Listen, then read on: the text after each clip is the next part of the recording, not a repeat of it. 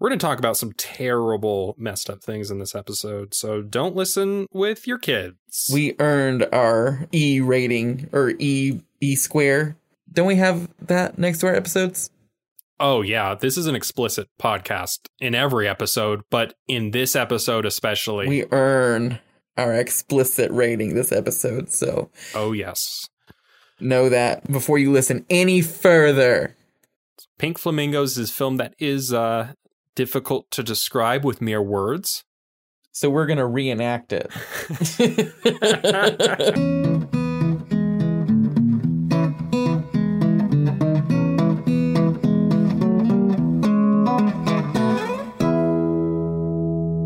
Hello, and welcome to A Century in Cinema. My name is Arthur, local filmmaker here in Utah, and I am slowly making my way through the pile of books on my bedside table, but they just keep showing up. And I am Andrew, professional film historian, and I am God. Kill everyone. and this is a podcast where we watch and discuss a classic film that I haven't seen But I most likely have. from every year. This week we're in 1972, taking a look at Pink Flamingos, directed by John Waters and starring Divine. Divine. Andrew, what is that? What is that I hear on your end of the conversation? You hear something? I think I hear a clickety clack. Oh, oh, um, so my MacBook is acting up. So you might be hearing a little bit of this and a little bit of this during today's episode. And that's, you know, that's just the difference in the PC that I record on versus the MacBook, which has a very quiet keyboard on it. You know, just roll with it. I think it makes me sound more professional. I think it makes me sound, you know, like I'm an accountant or something, like I'm like I'm running the books while we're doing the episode. For any new listeners, you can find where our movies are streaming or available to rent online in the link in our show notes. This was available, I think, on the Criterion channel for a It second, was. but Mhm. it is no longer, and I had to borrow your DVD, Andrew. pass around party bottom. I mean, I mean DVD. Mm, mm. Mm, mm. Um, what should we talk about? What's going on in 1972? Give our audience a little context for the year. Yeah, Arthur, give me a little history lesson. Well, this year, 1972, you have a lot of rather bad things going on. Uh, the Munich Olympic terrorist attacks when 11 Israeli athletes are killed by Arab gunmen. There are conflicts between the British government and the IRA with bombings and Bloody Sunday. 72 is an election year in the US, never fun. And it is the beginning of the Watergate scandal, which will end the Nixon presidency in two years. Little good news, I guess. The last US ground troops are withdrawn from Vietnam.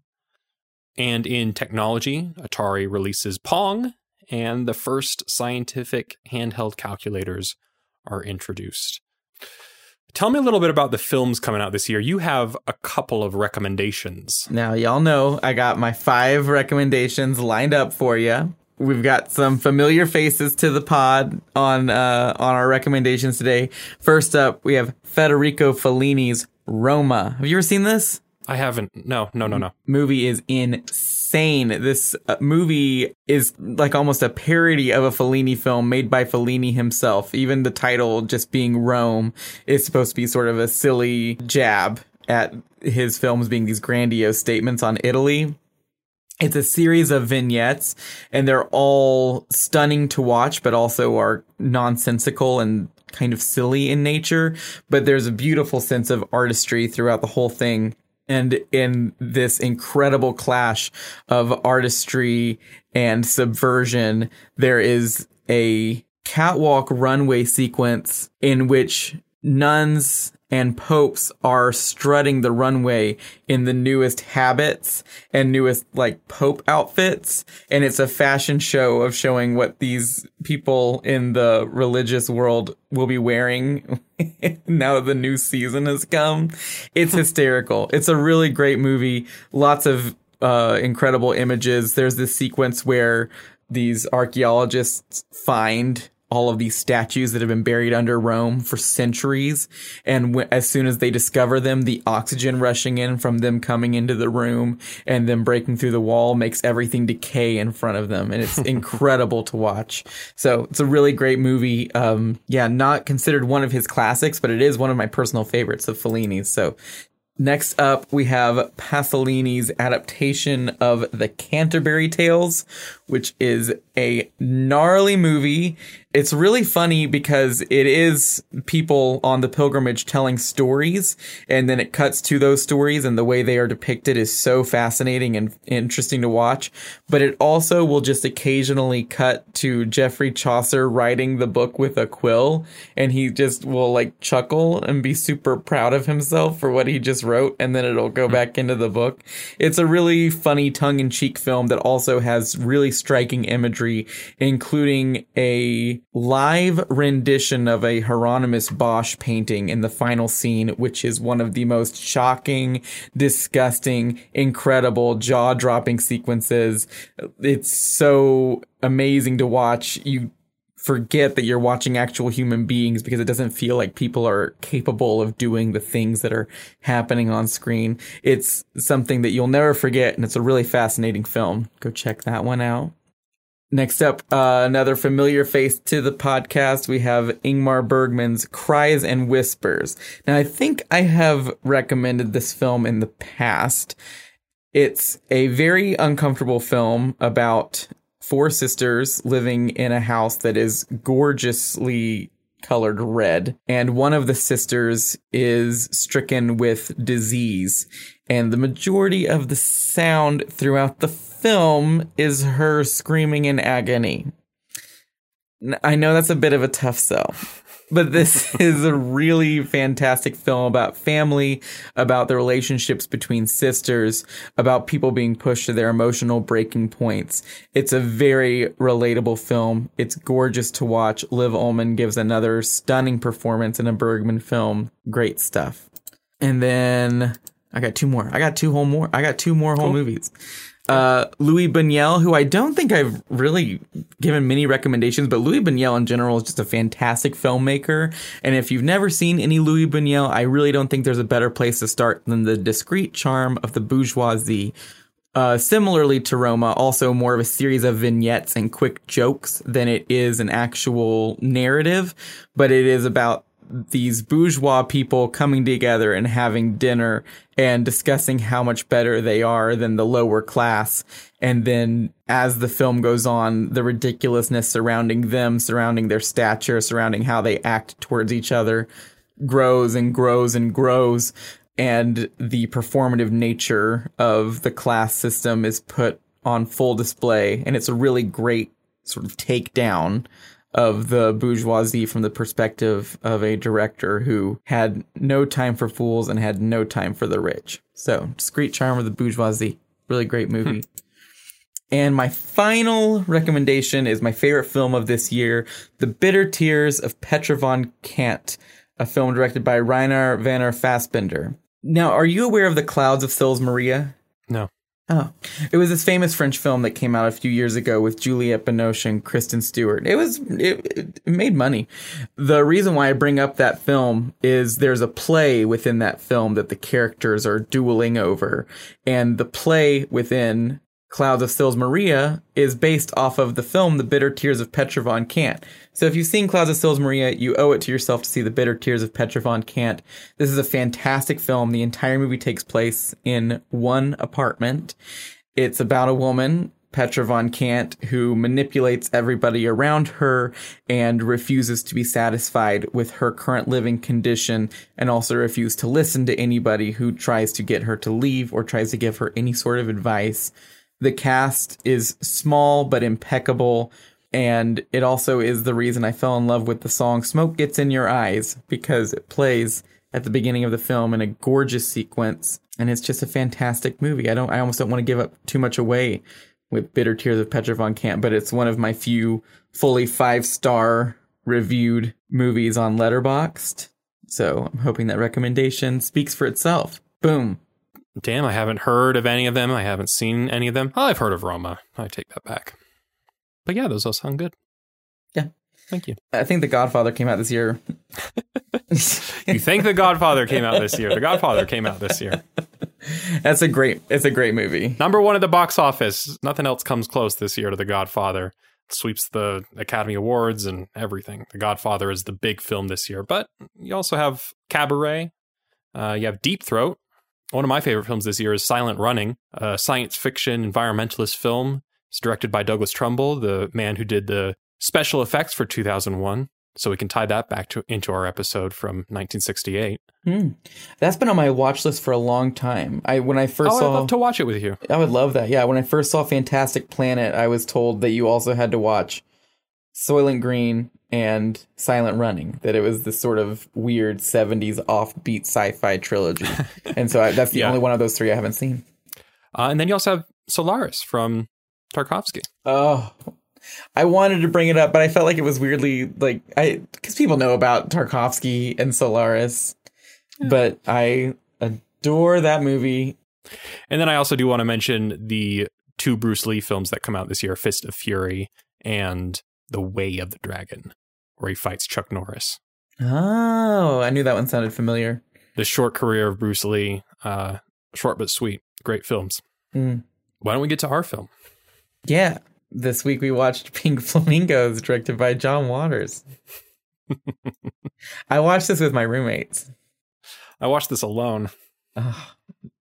I know that we always do these separately, and it does make sense. But this is one case where I almost feel like we should have just done this together because Yeah. I did want. I wanted to. I've seen this film multiple times, and I I wanted to see your face. Listen, I can tell part of the reason to watch this film is to watch the people who watch it with you. you got the plot this week, Arthur. I think I got this. All Quote right. unquote plot. Yeah. Pink Flamingos follows Divine, a fictional version of the drag queen by the same name. Uh, Divine in the film is a dangerous criminal who is living in hiding with her family. And it is her family, right? Not his family. Yeah. I when it comes to pronouns and divine, he liked to be called both pronouns. She liked to be called both pronouns. Whatever floats your boat, man. I think they refer to Divine as she within the film. Anyways, and she is proud to be labeled by the press as the filthiest person alive. This upsets Divine's jealous rivals, Connie and Raymond Marbles, who want to usurp the title. The Marbles run a black market baby ring, kidnapping women and impregnating them to sell babies to lesbian couples. This is the plot. And although that is filthy, Andrew, the marbles pale when they see what Divine is up to, which includes a birthday party where, amongst other things, the cops are called. The cops are ambushed, hacked to pieces, and eaten by Divine and her friends and family. So it's a lot of this kind of stuff. The film follows the two sides as their war of filth escalates, and it culminates when Divine kidnaps the marbles, holds a kangaroo court in front of the local press, and shoots the marbles dead after saying a few words. You're not going to talk about the next part? Oh, well, they go into the city and she eats dog poop. That What would you like to discuss? that that I I want to make sure that's a part of the that- that is the plot. The plot is that you watch a bunch of random stuff and then at the end Divine eats dog poop. Fresh. yeah, you see it happen.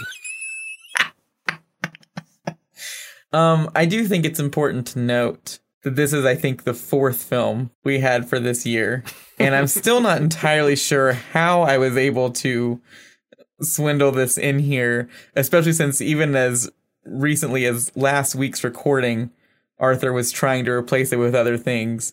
But I'm really happy that I got this in here because I do want this episode to exist. Uh, but I also I, I, I need to know. I need to know how, how you feel about this movie. I won't take anything personally. Uh, anything I say about this film that is true to myself and uh, expresses the horror that I felt, I don't know, uh, is probably exactly what John Waters wants. you know, it, whatever terrible things I can say about it would just delight the filmmakers. And I, I saw that you sent me Roger Ebert's review from the film's re release in 1997. Mm-hmm. And he ends that review saying, Note, I am not giving a star rating to Pink Flamingos because stars simply seem not to apply.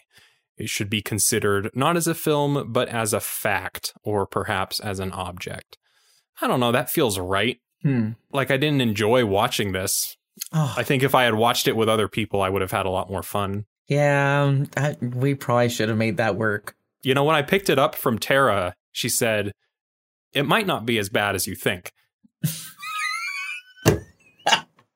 and I think that statement kind of lulled me in, and it was way worse than I thought. Really? Oh, yeah, especially after she said that. Okay, that's fair. that's funny. she lured you in. No. Yeah, there's some pretty horrendous things that happen, but the film is trying to shock you. It, it succeeds in exactly what it's trying to do. And it's also kind of funny, Okay. you know? I was about to say, did, did you find any of it funny? That's really what I care about. When the tabloids ask Divine, what are your political views? And she says, kill everyone now. Legalize murder in the first degree. Cannibalize each other. I did laugh at that. That was funny. I love it right before that when they're they've been asking the other two the two kids these off questions. Divine just interrupts and says, "Ask me more questions." Yeah. That's one of my favorite parts. it's so funny. Listen, there's a lot of charismatic people behind this film, Divine especially, just this incredible screen presence, and you enjoy watching what she's doing. And then on your DVD, the film ends with sort of a interview thing with John Waters, also really charismatic. And Mhm. I liked listening to him kind of laugh at what he did. Uh, but yeah, the actual experience of watching Pink Flamingos was not at all enjoyable.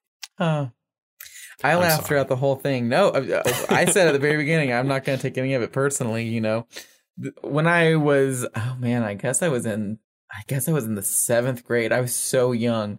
I came across Hairspray the musical and thought it was honestly one of the best musicals I'd ever heard, and became completely obsessed with it. And then I found out that it was based off of an old movie, and so I watched that but even watching that film, which is so, so much tamer than Pink Flamingos, even that movie, just watching it, I thought, oh, I've never seen anything that looks or sounds like this before. And the whole movie just sort of threw me off, especially when John Waters himself plays this character who starts torturing this girl with an electrical stick because her mother wants her to stop dating this black man. And that scene especially made me feel really weird and sort of queasy. So I started doing more research on John Waters and started getting more and more into him. And John Waters directed Hairspray. I don't think you ever mentioned that. oh, yeah, yeah, the original Hairspray was directed by John Waters. So then I found out about Pink Flamingos and I was in the 10th grade and found that movie through, I would say, illegal ways. But I also feel like John Waters is the last person to care if someone downloads his movies. So I uh, I watched this film through those sorts of routes and had no idea what on earth I was watching. I was honestly super upset and offended by the women in the basement, especially. The baby ring, the black market baby ring. The black market baby ring was a lot for 10th grade Andrew. That that was way worse than the dog poop or the chicken or anything. That was I don't know, just that as a concept was something that hadn't really entered my little brain yet. So that was the worst part and then when she tied those two up to a tree and started yelling at these reporters and then just shot them, I found myself overcome with laughter because I was like, yeah, good. She's disgusting, but in like a fun way. Those guys are doing horrible things to people. yeah, you know, I mean, murdering the cops and eating them, yeah, as a concept, it's like, oh, that's the worst thing that actually happens to another human being. But it's all just silly. It never looks real. You know, those women were actually like naked and covered in dirt in a basement and uh, looked like they were having a bad time. So I think that that was the difference in that for me. But then I revisited this film. I guess I was in college and thought it was just the funniest thing from beginning to end. I thought the whole thing was hysterical, especially Edie, who is the egg lady. She's definitely my favorite character. And uh, just She's know. just in a crib the entire movie eating eggs. There's the egg man who delivers eggs to their trailer, and she loves eggs so much that she marries him. Watching her monologue endlessly about eggs and then seeing her, you know, eat all the scrambled eggs and all the fried eggs. And then, of course, in the deleted scenes afterwards, which to me, as a member of an audience, I think they should have all been kept in. yeah, why not? Just put them back. Yeah. But I really, the one that I miss the most that I wish really was actually in the movie is when the marbles come over and just crack eggs all over Edie. And she's just sitting there like, no, no, no, as they're just cracking eggs all over her. I am relieved to hear that you were also horrified the first time you watched it. I mean, there's some pretty horrifying things in here played for laughs. Yeah. There's no getting around that. But it's all so silly, like you said. I don't know. Yeah. I think this film is meant to be watched once for pure shock and you know it, it, that's part of it. And so i can't, i couldn't tell you the things that happened in this movie because that's the whole point of the movie. And i know we're kind of ruining this with the podcast itself but i don't know. So if you want to watch pink flamingos before we get into it go watch pink flamingos. And although uh, uh some of our films are hard sells right? Sometimes we watch some depressing films and very grim films sometimes avant-garde or slow films I don't know, there's like a morbid curiosity with this one, right? Right. I mean, I'd heard of pink flamingos before watching this, and yeah, that morbid curiosity, that uh, that sense of like, what is what is going on in this movie I've heard so much about. It's the same sort of thing that I remember from middle school when people were watching just insane internet videos. There were some crazy things being distributed and quite easily found. It reminds me of that.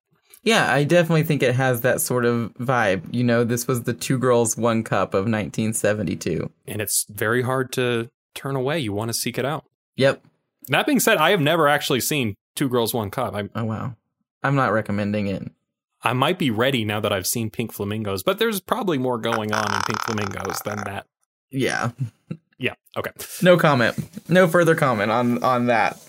This review you found is so good. Oh, this is Vincent Canby with the New York Times, and his review is barely a review. That's what makes it so good. Again, it's hard to really rate this film or recommend it, but this is uh, more like a dramatized conversation he apparently had with someone where they're just mulling over the state of everything hmm. politics, entertainment. They say, How could you work in the newspaper industry when you're having to review Deep Throat, this pornographic film? How, uh, what, what, what have we become? Talking about Watergate. Watergate, how the counterculture isn't going to be the force that takes down Nixon. It's just going to be Nixon being silly and getting into trouble. And that's kind of sad to them. So it's just a lot of uh, self reflection on the state of things in 1972. This review is actually from 73, but hmm, it's close enough. Yeah. I honestly think it's the perfect review for Pink Flamingos. because it, and it's so yeah. funny. We've gone back and forth. Vincent Canby, a man of extremes within this podcast. You know, we go from thinking he's incredible for defending Jacques Tati for, to thinking he's just horrible. What movie did we hate his review for so much? It was like the next one. Was it Once Upon a Time in the West? It might have been. We don't remember. We don't remember. Our our listeners who like you know have had the chance to just be on a road trip and listen to that episode, you know, less than two hours ago, are like, it was this episode. How could you forget? Um, for us, that was you know like a year ago. Yeah, I love this review. Yeah, but this one's great. This is right on the nose. He understands it uh, again, and it's reading it. I was I was filled with such delight. This is just so good. you know, Vincent Canby asks this guy, "Well, what happens in the movie?" And he just says, "That's not important." and it's so funny because that's such a common question you ask about a movie. You know, what happens in it? What's the plot? And to not even say, you know, oh, there isn't really much of a plot, or you know, oh, it's uh more of an art. You know, just for the answer to say that is not important is so funny and accurate towards this movie because it's just not, absolutely not important. Um, I like this, although Vincent Canby admits that he has not even seen the film that he's writing about. He does say that he has heard about it. It's playing at midnight at a nearby theater, and he describes it as such. Quote, it displays a fascination with excrement in word and deed that carries its audience back through puberty to the cradle and faulty toilet training. Yeah. Yeah. Yeah. But yeah, the other guy he's talking to, uh, Stanley Jr., says he's done with the revolution. He's going to join the Republican Party. He's lost all faith. This is this is a turning point in someone's life. Pink flamingos. You think it was the woman wearing the Nazi symbol, or do you think it was the guy with the gaping asshole? Uh, uh, I think it could have been Divine filleting her son within the context of the film, uh, right there on the couch. That's the only thing that John Waters has gone on record saying that he regrets filming. Oh. The fellatio scene, and it was because the two actors were good friends in real life, and he felt like it added an awkward tension between them and put awkward tensions on set that weren't there before. And also, the guy who played the son never acted again after this movie. Oh.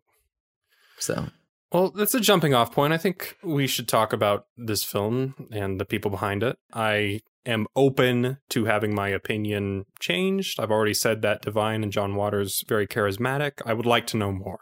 Hmm. Well, they grew up in the same neighborhood. Okay. They both were from Baltimore and they knew each other from a pretty young age and they both sort of fell in love with the countercultural scene. And it was John Waters who came up with the name Divine. And when she was in drag, he would call her the most beautiful woman in the world almost. I find it best not to question too much about John Waters. You know, part of the entertainment is the enigmatic nature of his character.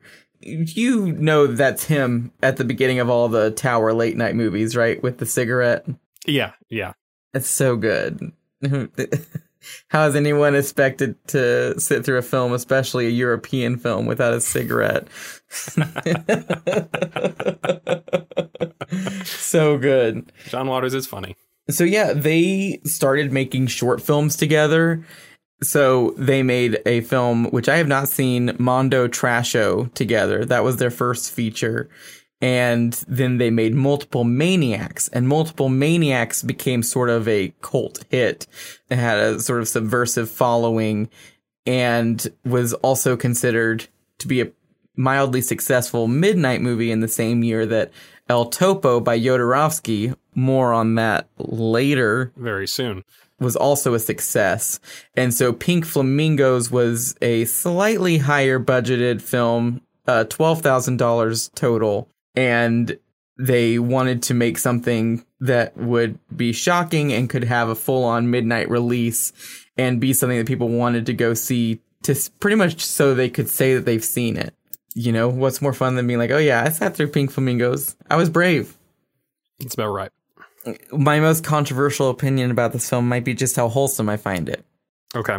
There's something warm about this movie. You can feel the legitimate friendship and camaraderie coming right off the screen. That's something that Deep Throat doesn't have. That's something that Two Girls One Cup doesn't have. Those are legitimate pornos made by actors who are being just paid to do something and, you know, in real life we find out they've been abused and stuff because that's a part of the thing. This was a group of really close friends who were all just doing stuff with each other and having a good time.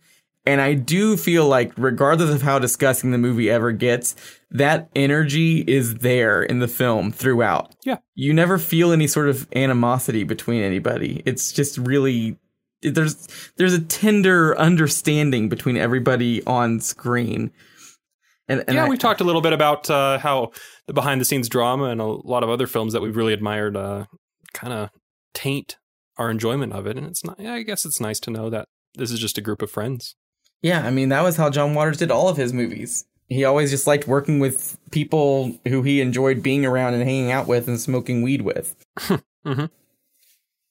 uh, Divine had Baptist parents growing up and grew up in a super conservative home.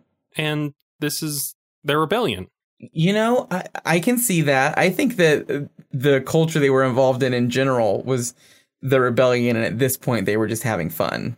I, I can I can dig it.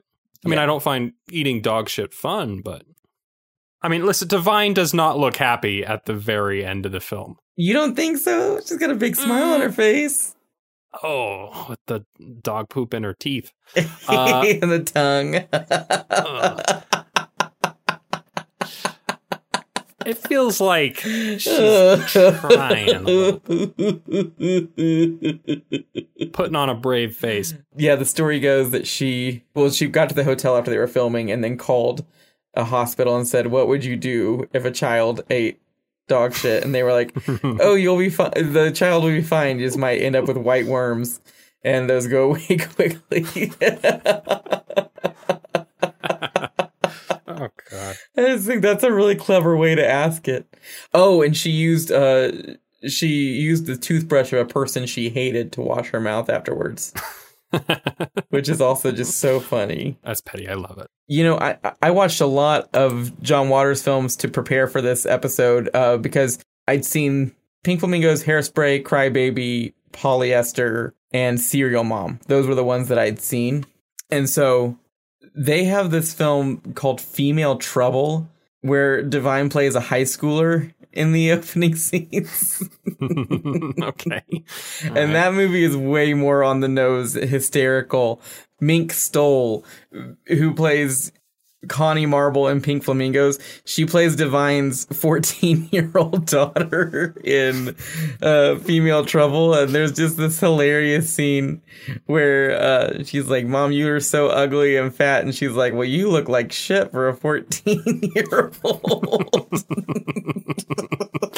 and the whole movie is just super winky and funny like that. Uh, Divine does a performance on a trampoline and she does a big backflip, and we literally clapped in our living room. it was so impressive to watch. Uh, yeah, I really find a lot of joy and humor in these movies. I don't see them as just, you know, because I've sat through trash. You know, I've sat through a Serbian film I've sat through, you know, movies that where the whole point is just to make you feel grossed out and there's no other thing to glean from it. There's no sense of awareness. There's no sense of humor. And I gotta say, those movies are all trying to do what John Waters did, but he does have intention in these movies. And the intention might be stupid and not mean much, but it's still there. This is a movie about a family who has sort of fallen from grace and are enjoying it at the bottom and don't want anyone to disturb them while they're down there. Yeah, and, and, and they all love each other. Yeah, they all love each other. Okay. I've never seen a Serbian film. I this I hate this, it. Yeah, I've heard just miserable things about it. And yeah, I mean, I haven't watched Pink Flamingos or films like this because that whole intention behind a lot of shock films just doesn't I don't need that. Did you feel like you'd wasted time while you were watching this movie? No. No, because there were still moments in there that I liked. And I think you've put it into good words. I mean, it is good to know that it's a group of friends making films. I mean, weirdly enough, that it reminded me of the times in high school when my friends and I would just go film random stuff, right? Mm-hmm. You know, in that review talking about how the film takes you all the way through childhood all the way to, you know, your potty training days. I know that it's sort of meant as a joke, but it really does sort of remind you of this time when you didn't have to pretend to be so mature and you could just sort of be stupid and silly and gross all the time. But these are, you know, these grown ass adults doing it, which makes it funny. It's so funny. Yeah, I like it. Yeah, I'll be honest, the the chicken scene probably broke something when I was watching it. Hmm. Like I was fine with everything, and then the chicken scene happens. That's like maybe the first really truly shocking moment in the film, Mm-hmm. and then it goes on for a while, and then I mean they really do kill the chicken on screen, and that's pretty vile. But as John Waters says, the cast ate it afterwards. They put it to use. I eat chicken every day. I just I was about to say. tacos. If you eat chicken that comes from any sort of, you know, factory, they're going through a lot worse things than what this chicken goes through in this movie. Sad but true. It's always a little uh, icky watching animals get killed on screen, even when they are turned into food. Uh, my mind always goes to Tampopo, which I love that film. Mhm. Five out of five. Love Tampopo. Yeah. But they do have that shocking scene where the turtle is killed uh, by the chef. Yep.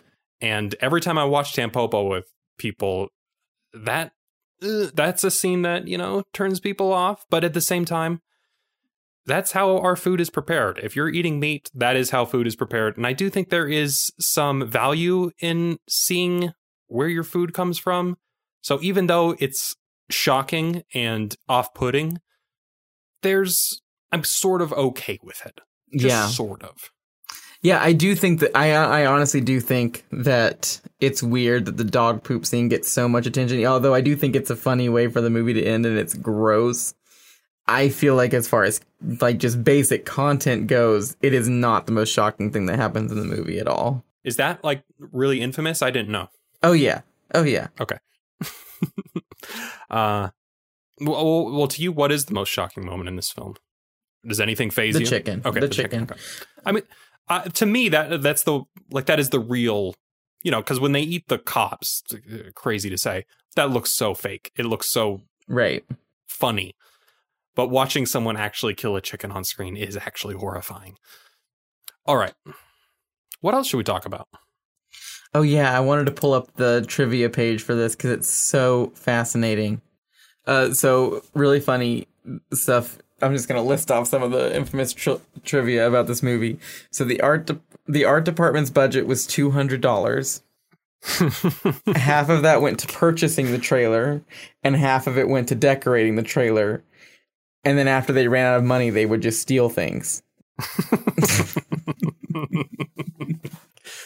okay, but I mean, this is what art departments and wardrobe departments already do. They uh, take things from stores. Oh, they buy things from stores, uh, but then they just go and return it uh, for refunds. So, The man with the singing asshole, as we'll describe it, is not credited, and John Waters has said that he will remain nameless because that was his choice. However, the individual has multiple times disclosed that it is them and is proud of it being this thing that they're in this movie for. all right. uh, John Waters has said that he was high when he wrote the film and he was not high when he made the film. The film was written. John Waters would raise the money during the week, working odd jobs, working clubs. Divine would help as well, and then they would film on the weekends so that he could give people money on the weekends. I I mean, you know about how Ursula from The Little Mermaid was inspired by Divine. I had heard that. Yeah. Isn't that funny? The best Disney villain, and she looks and sounds like Divine. It's so good. uh, the feces in the box, which is one of that's the funniest scene to me when they when they get the package. They're like, "How dare anyone deliver a package to us? There's no address here." And then they open the box, and it's the piece of shit inside of the package. It's just poop. this is a crime against my divinity. And she just goes off on that huge tangent. um, but in real life, that was Divine's shit, and she had shit into the box the night before filming, and the other cast members didn't know that there was real shit in the box. So it's only Divine who knows that when she opens the box. So the other two actors, when they like smell it and you can see it on their Oh, faces, they had no idea. I think that's so funny. Um, I do think it's interesting. Mink Stole, who played Connie Marble, I can't remember her name for some reason. Anyways, Mink Stole, she agreed to do a stunt that was in the script where they set her hair on fire. And then the day before they were supposed to do it, she ended up backing out. I think it was just sort of realizing how low budget everything was and seeing how realistic everything was. But John Waters has since said that that was a really good call because he didn't want to actually hurt anybody. And looking back, he thinks there's no way they could have done it without giving her third degree burns and him, him ending up in jail. I mean, seeing what they did to that poor trailer. Yeah. The movie was shown on Turkish television, but it was only 42 minutes long. They cut out 51 minutes of the movie.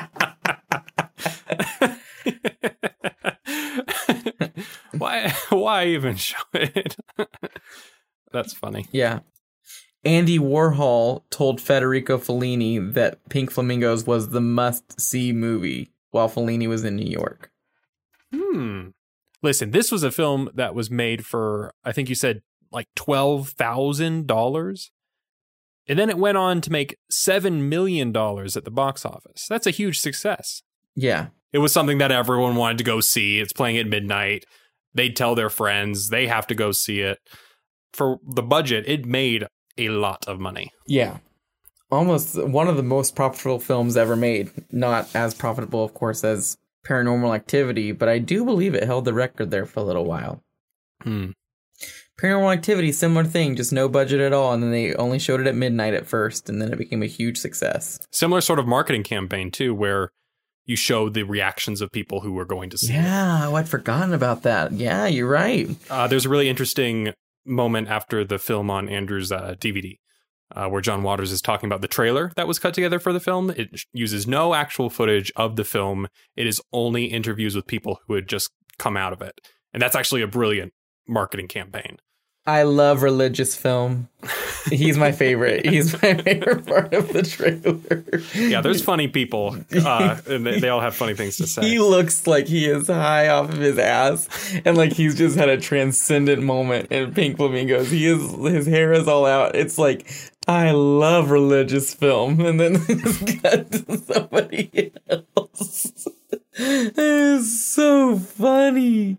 Oh man. Um, we've been watching a lot of independent cinema. Yes, we have. I mean, this is a golden age for independent cinema, don't you think? Yeah. This one, Wanda and Easy Rider are the films I'm referring to.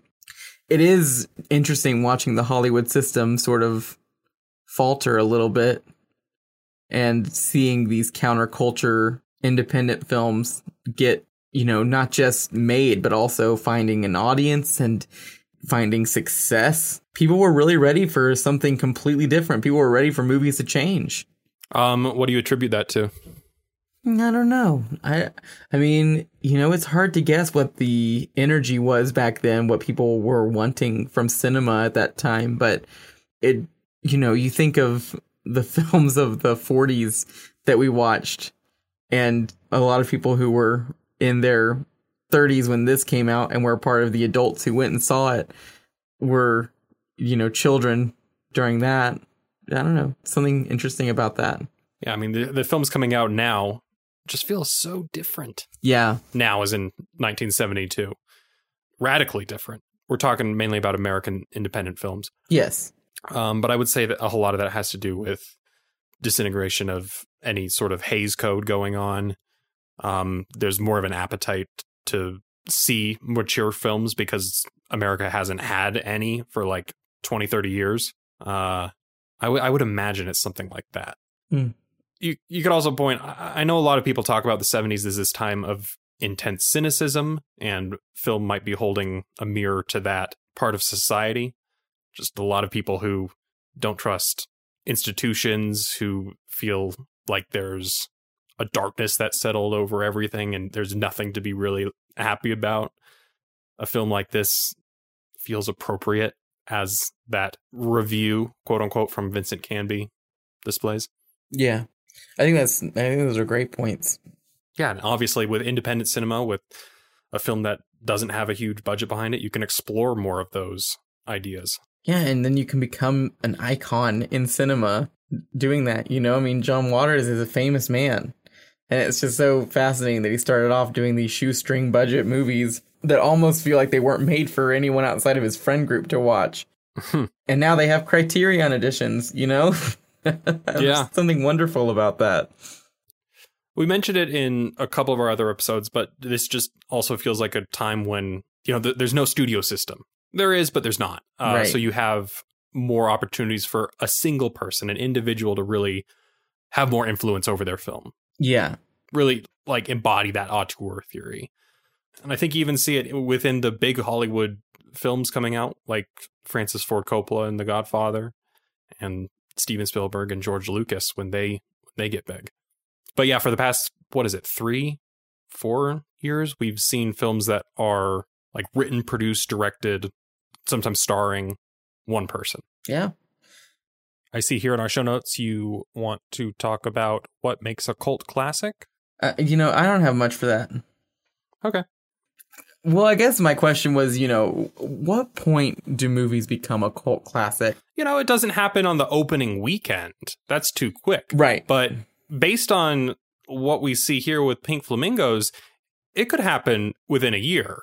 I mean, that Vincent Canby review is written in 73, and it kind of expects you to know what Pink Flamingos is. And it's kind of like this meta commentary on the whole experience itself. Mm-hmm. And I think that that's kind of what you're looking for with a cult classic film. Yeah, it, it has to like reach a specific audience and also in a specific way somehow. Oh, yeah, just the niche, the niche Yeah. audience. And it's not just about the people it reaches, it's about how it reaches them, you know? Yeah, and their uh, experience with it and what they say about it, what they want to do with it. Yeah. They want to perform alongside it, like they do with Rocky Horror, or throw spoons at it, like they do with The Room. Yeah, there's like a ritualization that comes with some cult classics. You've seen Rocky Horror? I, I must have gone like drunk or something. I, I, I mean, that's how you go. very well. Yeah, I had a great time, but I don't remember it. Yeah. Uh, I know every word to that movie. I know like all the dialogue and all the songs and everything. I will say this about cult films. I feel like I love that they belong to an audience wholly. Like an audience just like takes them and now it belongs to the people. Mm-hmm. I think like one of the criteria for cult films is that they they can't you can't uh with any sort of intention make a cult film. Yep. It finds its own footing, it finds its own audience naturally. And if a studio tries to force that, it never, ever, ever works. So there is something very pure uh, and delightful about the fact that audiences find these films. They're usually terrible, uh, but they love them. And that's really nice. I like that. Well, I think that's honestly a perfect transition into our final thoughts from me because we're about to go into two very different from Pink Flamingos cult classics as well, which I'm so excited for. We're doing, I don't know, kind of accidentally, we're doing a little cult classic section here of these three films. Uh, but next week, we're discussing The Holy Mountain by Jodorowsky. I'm really excited about that. Do you have any final thoughts on Pink Flamingos you would like to air out to our beautiful audience, our beautiful listeners? Um, I don't like it. I thought maybe I might convince you by the end of this. There was a butt coming. There was a butt coming. Oh. But I appreciate it after talking with you. I knew there was more to it than all I saw. And I do think watching it alone was a mistake. Hmm. If I were to recommend it to anyone, and I'm not, which means that people will want to go see it, uh, you should watch it with people who are going to find it funny. And be drunk. Yeah, yeah, yeah, yeah. But yeah, me saying do not watch it and do not watch it. It is vile and disgusting. Uh, it's just going to make you want to go watch it more. I think this is a film with a beautiful heart and a gorgeous message about family and, you know, the things that keep us together. And it is. I might rescind that. Uh, that cult films are terrible. Uh, uh, I just think of things like The Room or Plan 9 from Outer Space, but uh, Birdemic, baby. oh, Birdemic, of course. But um, there are there are plenty of examples of cult classic films that are great. They just struggled to find that initial success. Yeah. The entire Godzilla series. There you go. Yeah, no, definitely. Those are great final thoughts. Yeah, I knew there was more to this movie. Well, we really appreciate everybody listening to this episode, uh, especially us recounting the graphic depictions of the graphic things that happen in it. And, you know, if you enjoyed this episode or enjoyed our show, feel free to leave us a five star review. Uh, we really appreciate that. And I actually have heard that if you leave less than five stars on certain uh, cellular phones, it can actually make the app crash and can make the phone itself obliterate. So, uh, just to be safe, I would just go ahead and make sure it was five stars. I've actually heard uh, some rumors going around that rating Century and Cinema five stars makes your phone go faster. Oh, Have that's what that I've one? heard too. Yeah, yeah, yeah. It improves the speed. Yep, I, I, I read that. There you go, everyone. You can find where to watch The Holy Mountain down in our show notes. I don't think this one's streaming at the moment. Yeah, I'm excited. I've heard great things. I've actually never seen a Jodorowsky film. This is the first one to go for, and you got to go in blind. But I will say, this one also has some pretty messed up stuff in it. This is looking at our list right now, as is, without, you know, obviously we have potential for changes. These are the two hardest sells back to back. I'm desensitized now. I'm ready. Okay. Well, thanks everyone for listening. Seriously, a big thank you to those who are leaving reviews on Apple Podcasts, help us out in the algorithm. But also thank you to those contributing to our new Patreon. That means a lot. You're keeping the show funded. Uh, there's bonus content for you. And we appreciate that. It means a lot. Thank you. And of course, last but not least, thank you to my friend Nathan Royal for our show's music.